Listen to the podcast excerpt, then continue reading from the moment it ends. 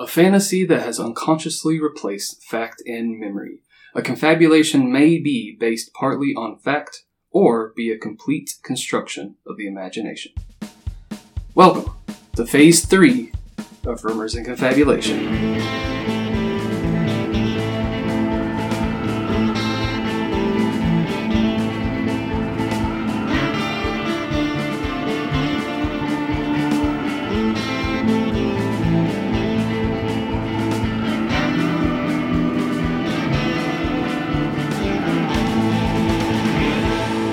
Right, so welcome back, everybody. Hey, hey, hey! Isaac is talking. Uh, John, Hello.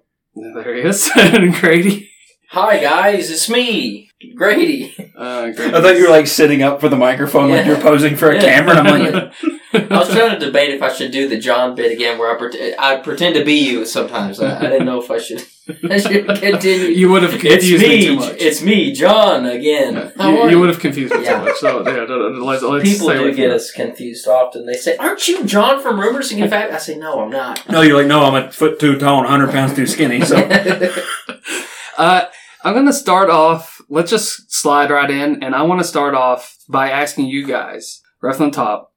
Have you guys ever had an interaction of any kind with UFOs or um, intergalaxy invaders, or just aliens? Hmm. Any interactions at all? no, I got. It's got to be a no for me. Captain. Okay, I do. So.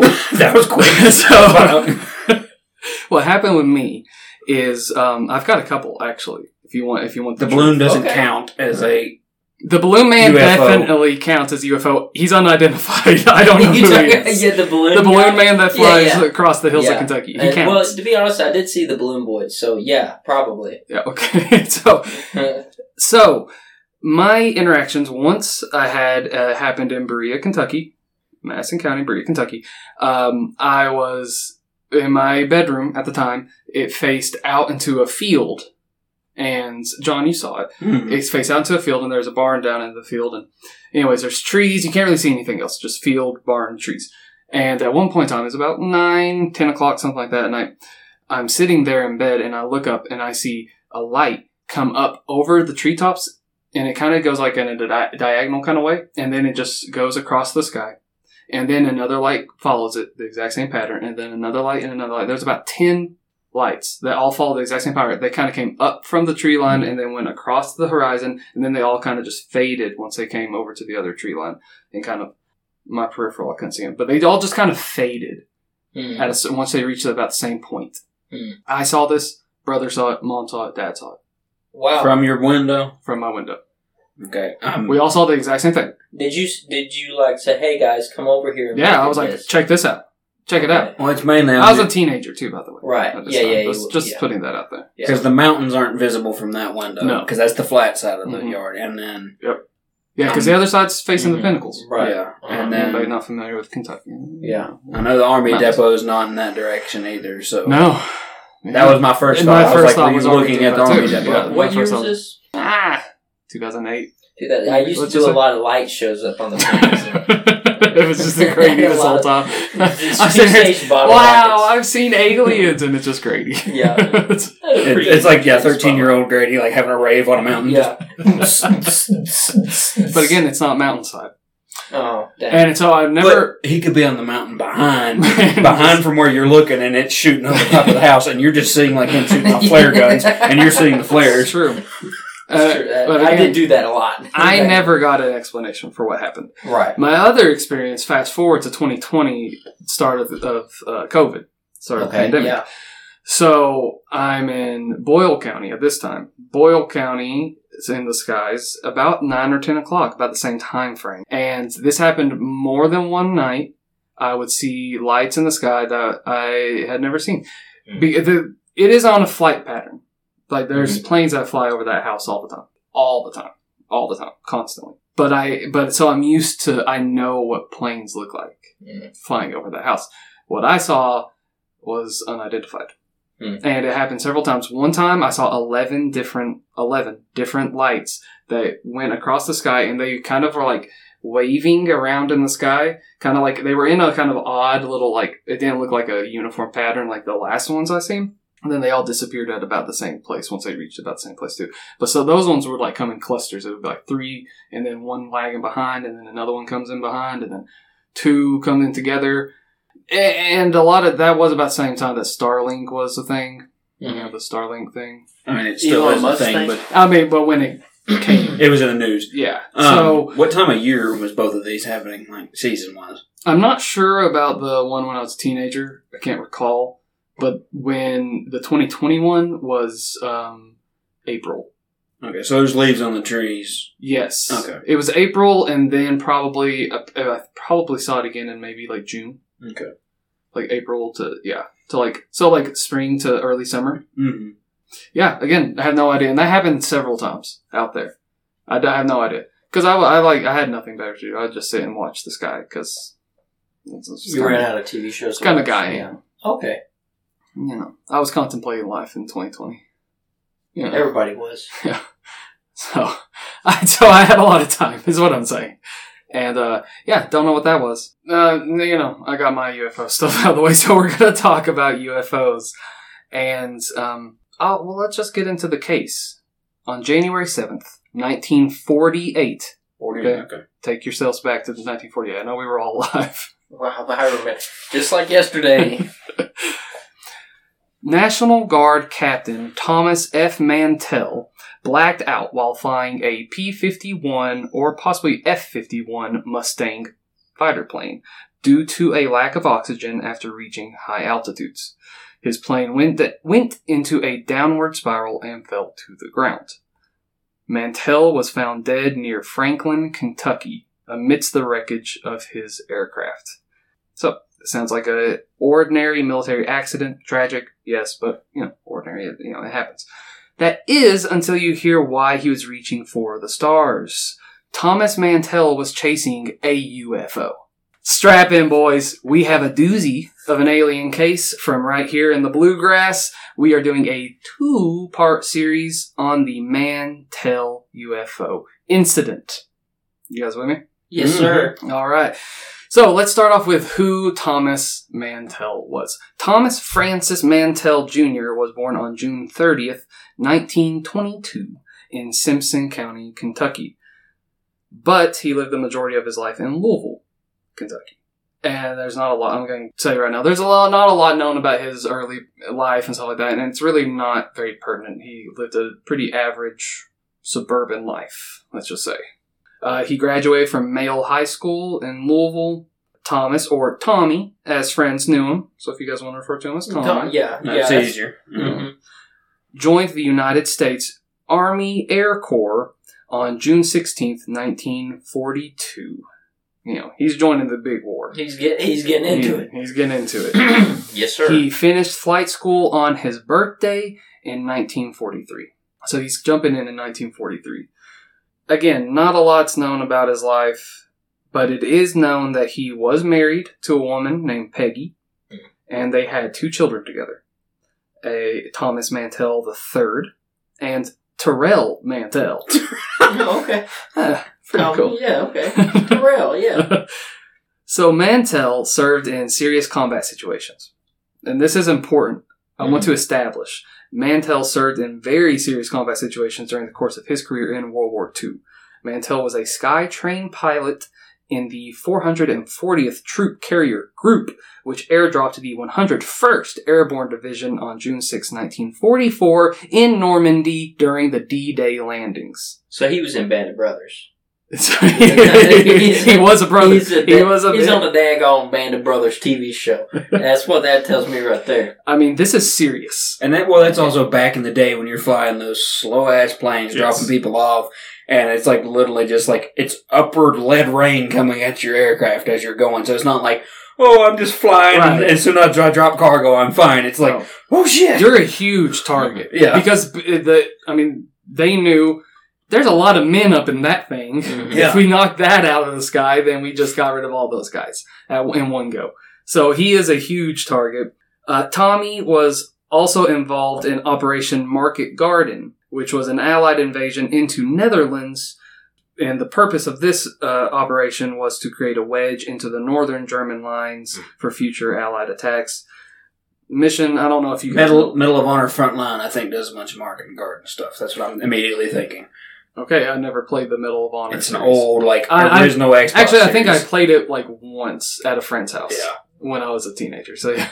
It was the Call of Duty before Call of Duty. Yeah. Yeah. Yeah. You're, you're with it, dude. yeah, I'm with it. You're one of the cool kids. hey there, fellow kids. I know Medal of Honor. Is that what you guys are playing nowadays? Do that to a 15 year old. Yeah. Yeah. So the mission uh, was somewhat of a success, but the Allies did not gain the ground they were hoping for and took quite the hit in the process. Either way, our boy Mantell, whose army nickname was Shiny. Shiny. Yeah. Okay. Shiny for his quote constant well scrubbed look. Hmm. I mean, I just Hey, yo, Mary, I gotta go fly this plane. Here, give me some Dapper Dan real quick. hey, I'm a Dapper Dan, man, damn it. I don't want no foul. Shiny piloted a C 47 Skytrain called, and this is a great name, Vulture's Delight. nice. That is a Nice. great name. Oh, That's what just- I. That's what I called my first girlfriend too. hey. Got it. Nice. he flew the Vulture's Delight on September 18th, 1944, over the Netherlands and through the thick of the action. At the end of the day, Tommy was awarded the Distinguished Flying Cross for carrying out his mission despite his aircraft being so damaged that it was deemed unable to fly after he landed it. The man was a hero. Mhm. And he, he really did just complete his mission. Yeah. He was uh, had some. He, he was flying something, you know, transferring something, and he got there. Yeah. I think at that point, it's, it's not even, it's like, oh, I'm going to finish my job. It's more, I just want to land and I want to live. It's like, I don't give a fuck about the mission. so I'm going to figure this out. And he did. so again, I just want to stress these are the things. This is the guy we're dealing The, with. right Shiny's reputable, is what you're saying. Thank you. He's a reputable man, well respected in the community. He had a sharp appearance. He wasn't so some piece of trash slob flying them daggone airplanes up in the air. exactly. And he was a real man too, because he wasn't afraid to take a hit. exactly. Amen. And he did it. He's a real man. Good. He's a good old country boy. He Shiny would have fit into like the Amish would have accepted. He, he was Mhm. so clean cut. Mhm. Sorry, so that was a Yes. callback to Yes. So, all in all, Shiny lived up to his name by being awarded the Pilot Badge, Air Medal, American Campaign Medal, Distinguished Unit Citation, World War II Victory Medal, and European African Middle Eastern Campaign Medal through his illustrious military career. So he- he's This was a pretty short military career, but he's, you know, I was gonna, well, you got it all done at once. You didn't have to do 40 Yeah. years. Of, Oh, yeah, you just went ahead and go, do it. Back when there were actual wars and it wasn't just a bunch of proxy bullshit like now. well, Back when men died like real men, where everybody fought each other at the same time. No, no, it's No, more, we, damn we, we went to war for actual reasons, not just Right, because we want to keep our military Right, yeah. industrial complex going. yeah, you're, you're saving a lot of lives here in this war. Dang on Nancy Pelosi coming. Oh, okay, okay, Uncle Grady. yeah. Come on down here. So my stocks. So after the war, Tommy Mantell came home to Louisville. You know, obviously a hero, but continued serving. You know, he did continue his military service by serving the in the newly formed Kentucky Air National Guard. Hmm. So I mean, you know, he's not having to do much now. He's joined the National Guard Air. He's just flying missions to kind of like test things out. To you know, just But still, it's the start of the Cold War, so you're actually doing now that is at true. point. That is a good point. That is a good point. But this was formed in 1947, so he's not getting involved in Korea. Let's just say. Yeah, yeah, yeah. so you know he's retired in that sense. He's not going to for, through active combat anymore. but there's still, like, you're talking that they created the Air Force, and then we're like, we got to make a bunch of technology for this. There's a bunch of shit that you got. It's like it's basically like learning to fly something new every six months, which he did because he was assigned in the 165th Fighter Squadron, flying an F F 51 Mustang. Some sources say he flew a P 51 Mustang. I've always heard P fifty one. So there's a difference. There are two different things. The F is fighter 51. The P is pursuit. So the P Okay. flies a little faster than the F. Hmm. That's basically the main difference. So Tommy wasn't used to flying these, but he kind of proved his worth. He's a 25 year old captain. Yeah. yeah, that's yeah. He's again loaded with medals. He flew through the D-Day landings and through Operation Market Garden. The guy doesn't really have to prove himself anymore. He can. He knows how to fly whatever he needs to fly. Just a cool comparison. I'm 25 and I'm a well decorated uh, podcaster. Can't even say decorated, but yeah. See what I'm saying? I'm a dude.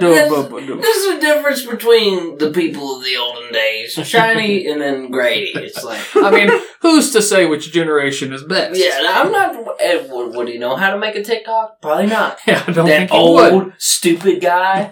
You know, sure he could fly a plane, but I mean, But uh, you know. So all um again, some reports P fifty one, some reports F fifty one. Um, we'll get into why that distinction is important later on. I'm, I'm, my head's already spinning in that thing now that you told me pursuit and fighting. It makes Yeah. more sense now. So on January 7th, 1948, once again, Hmm. Tommy Mantell was called to lead a ferry mission. Essentially, he was getting four Mustangs from Georgia to Louisville. It's kind of all it was, was just a transfer. They were just, so Mhm. that's all. Just even if like fly one, drive back to Louisville, fly one, drive Yeah. back to Louisville. That's basically Mm. what he's doing. He had three other guys with him. They were all war, all four of them were World War II vets. They were Hmm. all young, but they were all, they had all been, that had served well in Yeah. World War II. Upon getting back into Kentucky, Mantell received a message from Godman Tower at Fort Knox. You know, Mm. Fort Knox. Fort Knox. It's Fort Knox. Right. It needs no introduction. There's gold in there, bunkers. So the message from Godman Tower was to asking Mantell if he could look into an object that was flying through the state, hmm. and I mean the state, and see if they could properly identify it. One pilot named Robert Hendricks that was flying along with Mantell needed fuel, so he went on to base, went on to Louisville. But Shiny led the other two, A.W. Clements and B.A. Hammond, on to see what could be made of the UFO. Now let's back up a second and discuss the UFO in question. well, planes can't back up, so you have to like loop back around. Let's back up the podcast narration for a second.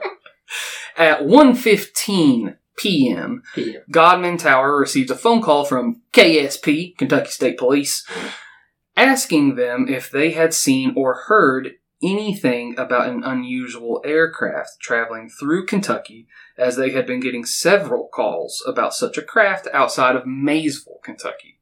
Now, Maysville is out northeast Kentucky, near the Ohio border. It's closer to Cincinnati than it is Louisville. Yeah, Well, it's Yes. on the other side of Cincinnati. It's on the other side of Cincinnati. Yeah. Yeah. So they're getting calls from Maysville. Now Fort Knox is down by the Tennessee border, Mhm. so you're talking catty corner of the state, you know. Right. But mm, central Kentucky is in between. Let's just say, Decent bit of di- distance. but a decent bit of distance. The origins of the craft actually seem to be in Ohio, um, but reports are a bit shaky on that. So I don't want to say for sure. There's a lot of uncertainty there. you, you just don't want to like dog on Ohioans from being not being able to say what a UFO is. the yes. And so we all grew up going, "Damn Buckeyes." Yeah, mm. there's a real hatred for Ohio. Never really understood. I mean, now maybe but now that I'm older, but n- n- Yeah. it's like back in the day, you're like, why do we hate these people? It's 'cause There's they the dr- whole thing of Kentucky. What is it that Kentucky stays afloat because Tennessee sucks and Ohio blows? Yeah. Never heard of that, but I love it. Not I have that tattooed across my heart. and not your chest, your heart. no, my heart. It's on the beating part of my body. Had open. uh, Grady was the first person to have open heart surgery Yeah. just for a tattoo, and it was henna too, so it's gone by now. Yeah, yeah. It, it was one of those stickers you got from the put it on there. Got it from the twenty-five cent machine. a little scratching. Back when it was scratching twenty deal. five cent. Now it's twenty five dollars. In this economy. This Nancy Pelosi. gonna keep bringing her up. Thank you. I did see a, a guy driving a truck today with a Calvin peeing on Pelosi. he also had a Calvin peeing on Joe Biden. You know, just their names Yeah. though. So Yeah. it's like yeah, that's kind of fun. It would be a little bit morbid if it was like their dead bodies or something. I was hoping it would. I mean, at least get a f- funny caricature, Right, You yeah. know, Well, at least we have one meme that like stays through the decades. It's just Calvin peeing on something. It's going to be like mm-hmm. that for It's- years to come. it sure is. Yeah. And he pee on everything too. He Yeah. will whatever you don't everything. like. He's He's on Etsy all over. Dude, Calvin don't discriminate. He'll pee. He'll pee on anybody. Dude. I'm not even give a rip. Calvin don't give a fuck. He's got a lot of he's got a lot of urine in him. You know what I'm saying, dog? So back to the UFO. Oh, oh. the flight service in Kentucky was baffled by this object because there were no flights supposed to be in the area throughout the whole state. There was no flights supposed to be going on. Things got even stranger when KSP called again saying that this thing was now being seen in Owensboro, Mhm. Kentucky, which is flat out on the complete Com- yes, other that's- side of Kentucky. It is, they're both along the Ohio River. I will say that, Maysville and Yeah. uh, Owensboro but the complete I mean that you traverse the whole state. Yes, like east to west, that's a long difference. Or, and we're still talking late forties right now. Yeah, 1948.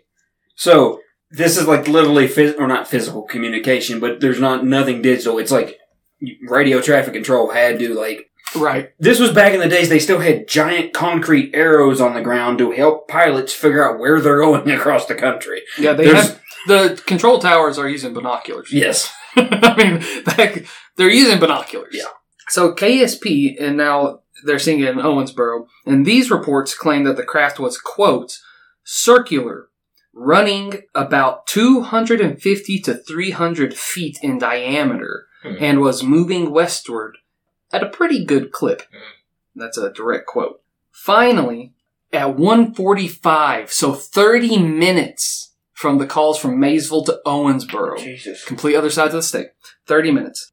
Godman Tower finally saw something strange in the sky for themselves. In official reports later on, the tower operator says that he saw something actually minutes before he finally said something, and he was hesitant to say anything because he didn't want to be the guy who made a quote flying saucer report. Mm-hmm. So finally, he got to the point where somebody else was like, "Isn't that something?" And he went, uh, "Oh, it is." he said flying saucer report in 1948. Like, yeah. I tell you that's what. something. Roswell happened in uh, the Roswell, you know, uh, you know, the very famous Roswell incident happened in 1947, July of 1947. But it didn't hit the papers as hard as it did till much Mm, later. Yes, yes, uh, and I'll get into that more so on part two. But Okay. Project Sign was 1947 Mhm. started, and Project Sign was a UFO research from the Air Force. Again, I'll get more into that in part two of this. And also, we have to say newly created Air Force for pretty much all of this. And like, yeah. they're they're just getting their shit together. Yes.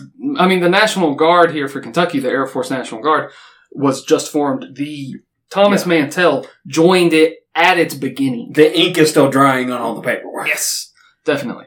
By 2.30, the object was being tracked and discussions were being held on what to do. And that is when they saw Shiny with his gang mm-hmm. approaching through the skies. The boys are back in town. they got blasted. Guess who just got back today? Shiny and his boys are gonna fly a plane. Yeah, dude. That's what I'm. They gonna fly. They gon' they gon' fly a plane. Gonna catch a UFO. They're gonna be real cool. Yeah. Okay, I'm done. Boys are back in town. The boys are back in town. so they gave Mantell, who is the flight leader of this group. Mhm. I just want to put that out there. He, yeah, Yeah, Mantell yeah. is the flight leader. Yeah. The other guys are all decorated World War II heroes, But well, he's command. He is command. yeah. So they gave him a southerly course, and the pursuit was officially on. It's all. So at two forty-five. Now again, it started at one fifteen. Everything, all this at two forty-five. Now Mantell called the tower and said, "quote I see something above and ahead of me, and I'm still climbing." At this point, the trio were already up to ten thousand feet, with wingman Hammond apparently in complete confusion, as he was quoted saying, "At first, I thought we were lost." Then we started climbing, and uh, the paper really adds to it. And I assumed we were looking for Louisville. So he's he's clueless. He's, he, Um, what happened to his boys? to What are they doing? I don't what know. Are they doing? I don't know what happened to him. And oh, we'll- to his his buddies. What are they? What are they? so I'm going to get into them Uh huh. a little bit more here, but Hammond specifically, he made the claim that he did not have a working radio and was not in communication with Mantell or the tower. He wasn't sure what was happening. He was relying on hand signals. Okay. Um, this is just showing they're flying at a clip. Having to fly in, like, they're close enough to see. And you're Yeah, talking, yeah. like, so that's just. they're trying to stay information. And Clements and Hammond are both now at this point of time saying that Mantell was so far out ahead of them that they were losing track of Mantell. Hmm. And I'm going to get more Mhm. deeper and deeper into that claim. But for right now, the tower responded to Mantell by asking for a description. And in a truly bizarre twist, no one claims to remember exactly how Tommy answered. Think you'd remember that? Yeah. Some reports would state that Shiny called back saying, quote, I've sighted the thing. It looks metallic, and it's tremendous in size. Now it's starting to climb. Other reports completely omitted that statement, but every report, now the one thing that everybody agreed on is that Tommy's next statement was, It's above me, and I'm gaining on it. I'm going to 20,000 feet. Okay, that's what I was getting ready to ask about altitude. And altitude plays a huge part in this. Okay, I'll not speak until you say you- what you John, want to I am relying on you for some of this because Okay. I was very lost in some of this reading. And if you're trying to read UFO reports that also get into scientific reports, Mm. because you know some of these UFO guys are pseudoscientists, Mm-hmm. it gets tricky fast. Number salad, yeah. Uh, yeah. The other two men, now, they claimed, again, that they lost sight of their flight leader, and they. Hammond claims that he reached 22,000 feet. And at 22,000 feet, he's feeling dizzy. Mm. He claims that he started to see double and that he flew up next to Clements, again at 22,000 feet, and motioned to him a circular motion over his head that he was getting dizzy. So then Clements motioned for him and they both turned around. hmm This is all claimed. Okay? Okay. For one, again, I said, um, and I'll get more into this later on as well, but again, I said that Hammond did not have a radio. Another key fact here is that the official reports say that none of them had oxygen because the ferry mission was only supposed to take them up to 5,000 feet. So Yes. they didn't need oxygen supply. That's another huge part to play in this. So this is the reason why Hammond and Clements decided to turn back around because they needed oxygen. Clements actually wanted to go back down, get oxygen, and then go back Hmm. and try to find the object. Well, I mean, at that point, you're just like, fuck, if it went from Maysville to Owensboro in 30 minutes, Uh, yes, uh, but this is Clements' plan. Right. The crew were desperately trying to reach Shiny to no avail. How did he get so far ahead of him? It's. Is that where the P and the I was getting ready to say that might be the. P and the what is So the old that's- F? F, yeah, P Yeah. and F, and um, some of- again with that, some of the reports say that he was flying a P fifty one, Mm-hmm. and then the other reports say that he's flying an F fifty one. The P fifty one makes much more sense for how he's maneuvering it, for how fast he's saying that he, the fact that he's saying that Yeah. he's gaining on the object. Uh, the official report actually Mm. says that he was flying an F fifty one though. Okay. That's the official military report. It says he's flying an F fifty one Mustang. Checking out these planes.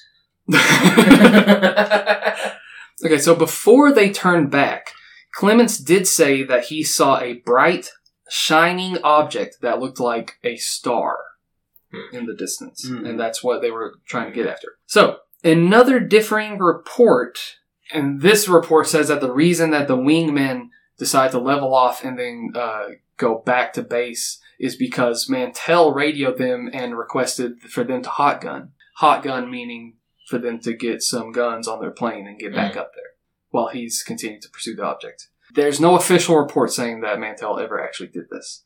So I'm going to say that this did not happen, Hmm. but that was one thing that kind of got out there later on. So, but I just wanted to bring that up. hmm But I don't think that actually happened because I couldn't find any other. I mean, they could barely even Evidence for it. confirm what he radioed, so it's. Well, and that's a big thing with this is there's a lot of.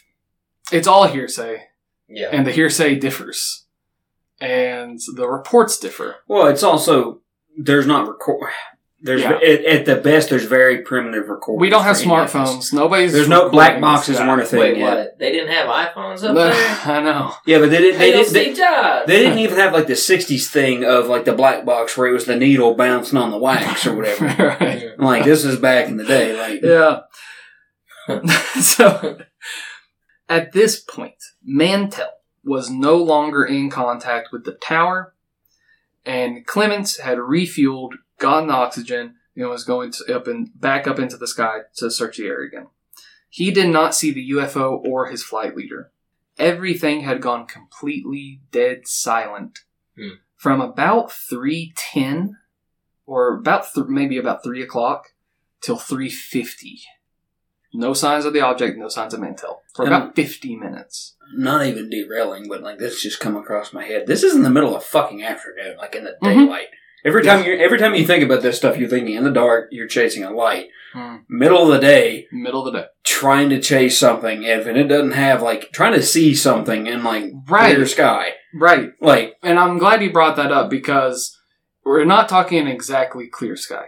We're talking a partly cloudy day, but there's a haze in the sky. But even then, there's a light, and you're just kind of like, the haze almost makes it easier because if you can see something different from the clouds, you know it's it does and something it there. doesn't. If it's if it's clear, you're like there could just be something on my glass on, on my windshield. That's true. Fucking ch- chasing a bug splat. I'm right on it, boys. oh, that's you, you use the Windex before you went out? Shut up! I'm on the alien. We ain't got time for cleaning the windows. I think you should. Da, da, da. I'm empty. I'm, in- I'm reloading. He accidentally hits his windshield wipers. Boys, I made a great mistake. then he can't You're not gonna believe this, but uh, I think it's under me. It's it's not visible anymore.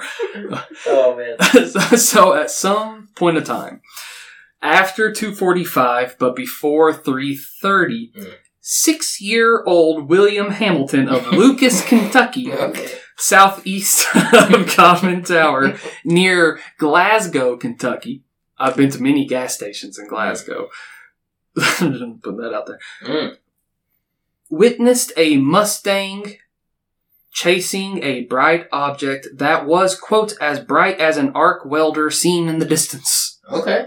As a six-year-old, Grady, did you know there's what an arc welder was? Yes. We're talking about 1940s six year old. Well, an arc welder versus just a welding. a 1946 year old is basically a 35 year old. Exactly. I mean, He's sitting there smoking a Pall Mall. he seriously, he's like two generations from helping his daddy clean out chimneys. You know, Yeah. pretty much at two years old. Like, come here, little boy. Here, let me He's- stick you down there. he's already welded at least Yeah, two planes. with no himself. welding. goggles. But that also does show you how bright the light was, because like Right. Mhm. Exactly. Yeah. Hamilton then saw the plane make an ascent before leveling off and heading west, southwest Hmm. exactly, toward Nashville, which is also towards Fort Knox. this child has a very good grasp of geography. William Hamilton's an impressive kid. Fast forward to Franklin, Kentucky. William Kentucky. Hamilton is an alien. When them like Fair. black eyed and indigo children, like He's he's he, he, he ascended from the aircraft as a. Uh, as Well, I'm going to go ahead and say William Hamilton doesn't come back up in the He- story. yeah, exactly. That's exactly what. Yeah, an alien He's a one do. quote. He's a one. He said, character. "Hey, uh, by the way, I saw it fly that way." And uh, the Men in Black just had a child go down and like do a report. Once, fuck with him. once they leave, he's like a blob just falls out of a coat. just rolls crawls down into over. a drain. Quick, flush the child. So fast, He's the ocean's problem now. fast forward to Franklin, Kentucky, just north of Nashville, right along the Tennessee Kentucky border. It is like the last Kentucky town before you get into Tennessee on I-65. This is 3:30 p.m. Anna Margaret Mays and Glenn Mays saw an airplane mid-dive toward the ground. They state that they saw the plane rip apart at about 2,000 feet in the Hmm. sky. Although a loud sound was reported throughout Franklin, the Mays, neither of them recalled any odd sounds. They also, though, were in hot pursuit themselves. They were like, "Let's go check it out." They were going, mm-hmm. they were trying to get to the wreckage, and they actually did find part of the plane themselves. Nice. So It's kind of impressive with the road structure of the 40s because this is before the interstate. But anything like that, you're just- just off roading one of those Model Ts, mm-hmm. just take it off. So, Mrs. Phillips, a rural Franklin resident, reported a plane crashing 150 feet from her home at 3:30 p.m. Pieces of the plane were scattered to the winds, with some parts never being recovered, and that's true. Some parts of his plane were never recovered. At We the should go find them. Hang them up in your wall. Okay, It's new, like new road old- trip. That's a cool road trip. It's like them old, like the things they show, like out in the middle of the jungles of Cambodia and stuff, like the planes that are crashed in the jungle. yeah. But you just go out in the middle of the woods of Kentucky and there's just some plane hanging by the vines. It's part of a, part of a plane. just a wing. Some little boy. What was his name? William Hamilton. Hey, William Hamilton, what you doing? I've been waiting for you boys. Like, I heard your podcast. Like, He's yeah. there. I'm still six Which one are years you? old. Are you John? Or are you John? Nobody knows anymore. Me and John just slowly become the same person. Anyways.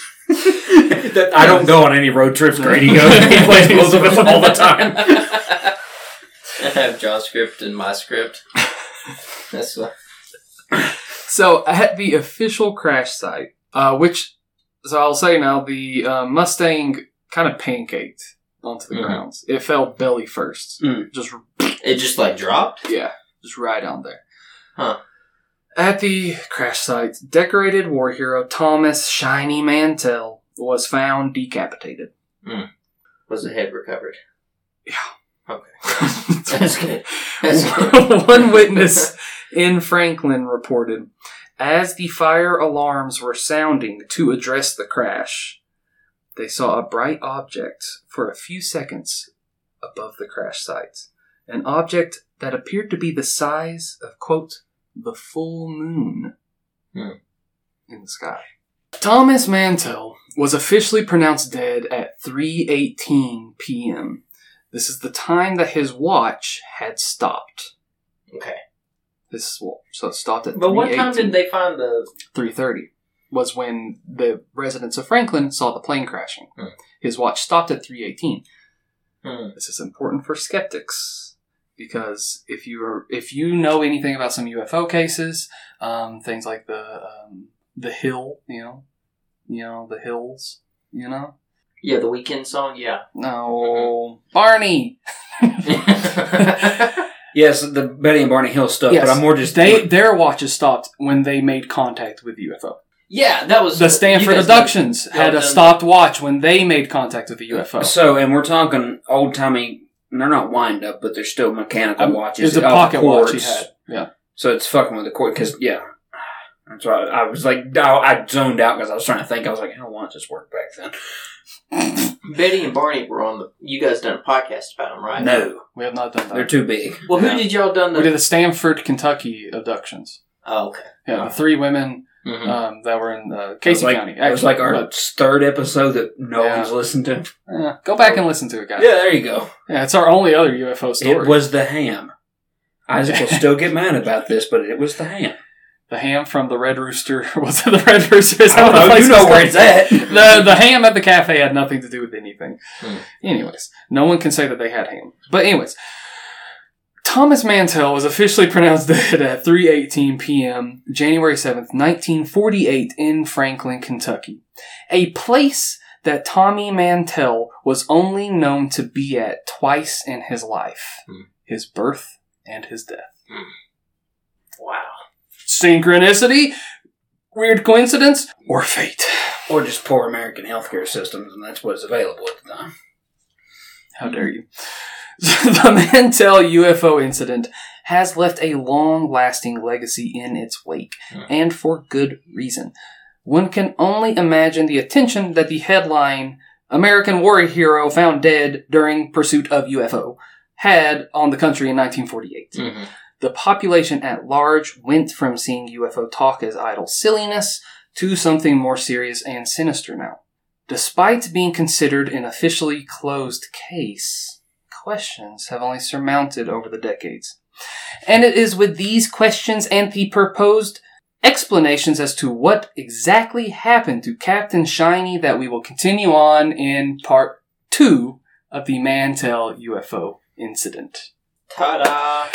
I have been really happy to do a UFO. This has been, I really am. I've been wanting one for a while. This works out. I've been really happy to do this, and we've got some um, some some explanations, and I've got some some follow ups on some that of this you stuff. guys will never even. Um, And I want to, yes, I want to hear your all's theories. Okay, that's an important piece of this. I got one that nobody's came up with yet. I got it brewing up in here, dude. Only, only Only God this- knows. Only, only Lord knows.